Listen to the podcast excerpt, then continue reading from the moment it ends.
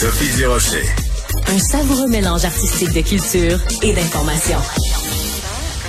Cette année, aux Oscars, le film qui a remporté l'Oscar du meilleur documentaire, c'est un documentaire que je vous recommande si vous l'avez pas encore vu sur Alexei Navalny. Ben justement, c'est de ça que Normand Lester veut nous parler aujourd'hui parce qu'on n'a plus de nouvelles de Alexei Navalny et on ne le retrouve pas. On ne sait pas où il se trouve en ce moment en Russie. Euh, Normand Lester, qui est blogueur au Journal de Montréal, Journal de Québec, Qu'est-ce qui se passe avec Navalny? Euh, on sait que c'est la bête noire de Poutine, mais c'est épouvantable d'être sans nouvelles de lui. Oui. Ben là, il venait d'être condamné à une nouvelle peine de prison, là, ce qui fait qu'il en a pour plus de, de 30 ans. Et quand des membres de sa famille et son avocat ont voulu euh, entrer en contact avec lui euh, la semaine dernière, comme ils font régulièrement, eh ben, il était plus dans sa cellule.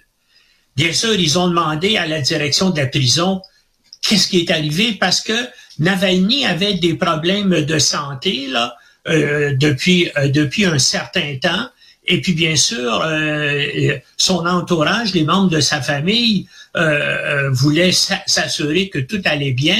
Et eh bien là, il est disparu et puis la direction de la prison dit ah il a été transféré ailleurs, mais on vous dit pas où. Et puis ça, c'est des choses qui arrivent régulièrement dans les prisons russes.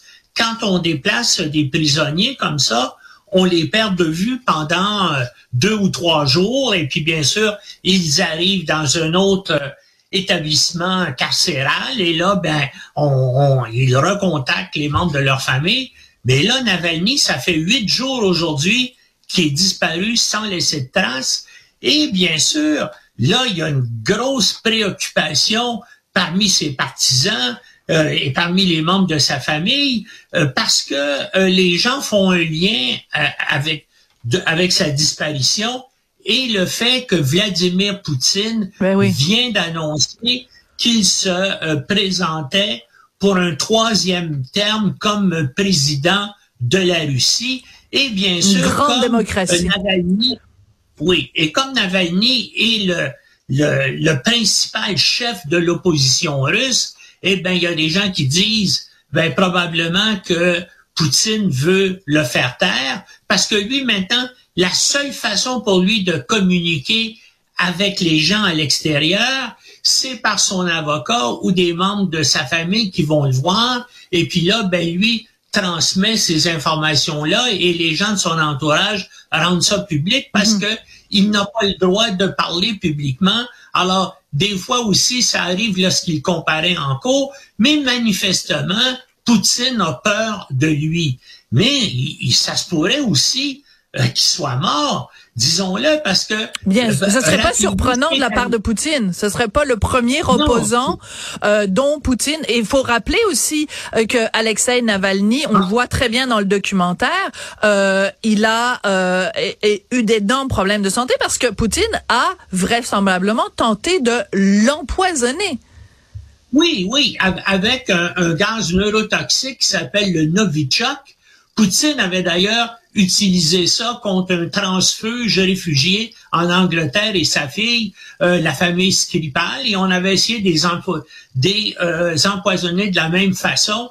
Et là, bien sûr, ça a fait un tel tollé lorsque euh, Poutine a essayé de, de l'empoisonner comme ça, que le monde occidental et, les partisans de Poutine et puis les gens qui l'appuient à l'étranger avaient nolisé un jet privé, une ambulance euh, puis qui est allé le chercher en Sibérie, puis on l'avait emmené en Allemagne, où là, il est entre la vie et la mort, et les Allemands avaient réussi à sauver sa vie, mais là, lui, avec un courage incroyable, une extraordinaire, alors qu'il était en Allemagne, il a dit, moi, ma mission, c'est d'aller me battre pour les Russes. Incroyable. Et il savait qu'il allait être arrêté immédiatement en revenant à Moscou et il a pris l'avion, un avion régulier, il est arrivé à Moscou, bien sûr, il a été immédiatement arrêté, et là, ça fait trois condamnations euh, de suite qu'il obtient, puis il est, il en prison, et puis, euh, bien sûr, il, subit un... Et, bien, puis, bien sûr, c'est une des prisons les plus effrayantes et les plus dures de Russie, et là, on, on apparemment, on allait le transférer, ou on l'a transféré à un camp encore plus dur là, pour ce qui est des travaux forcés. C'est absolument terrible. Et c'est pour ça. C'est scandaleux. C'est proprement scandaleux. C'est un déni de justice de toutes parts. Et je suis contente qu'on rappelle justement cette volonté, cette mais quelle euh, incroyable. Ça prend du front tout le tour de la tête quand même de la part d'Alexei Navalny de dire je sais à quoi je fais face si je remets les pieds dans mon pays, mais ma cause est plus importante que que que, que moi-même. Et donc, il retourne en Russie, sachant ce qui l'attend. Je trouve cette, cette, cette histoire-là renversante de courage. Et écoute, en plus de ça, aucun média russe ne parle de ces informations-là. Parce que, bien sûr, tout ce qui touche Navalny en Russie, les médias ne le radioactif. pas. Oui. Mais, là, mais là, bien sûr, sa famille espère qu'en rendant ça public à l'extérieur, s'il est encore vivant, et bien que ça va un peu d'une certaine façon le protéger. Parce qu'oublie pas, Poutine n'hésite pas à faire assassiner ses opposants. Il y en a plus d'une vingtaine d'opposants à Poutine qui ont été assassinés durant ses 20 ans de pouvoir. Certains ont été tués à bout portant des revolvers, mais il y en a un certain nombre, près d'une dizaine, qui sont tombés d'une fenêtre comme par hasard d'une fenêtre en hauteur et d'autres bien sûr ont été empoisonnés. Donc euh, euh, on souhaite on souhaite avoir le plus rapidement possible des nouvelles euh, de ce leader de l'opposition russe donc Alexei Navalny. Merci beaucoup pour tous ces rappels Normand et pour ceux qui n'ont pas encore vu le documentaire, c'est important de témoigner, c'est important. Hein? Absolument ça, ça donne ça donne froid dans le dos et c'est pas pour rien que ça a eu. Euh, puis on avait vu sa famille monter sur scène euh, donc euh, aux Oscars pour aller récupérer le l'Oscar en son nom.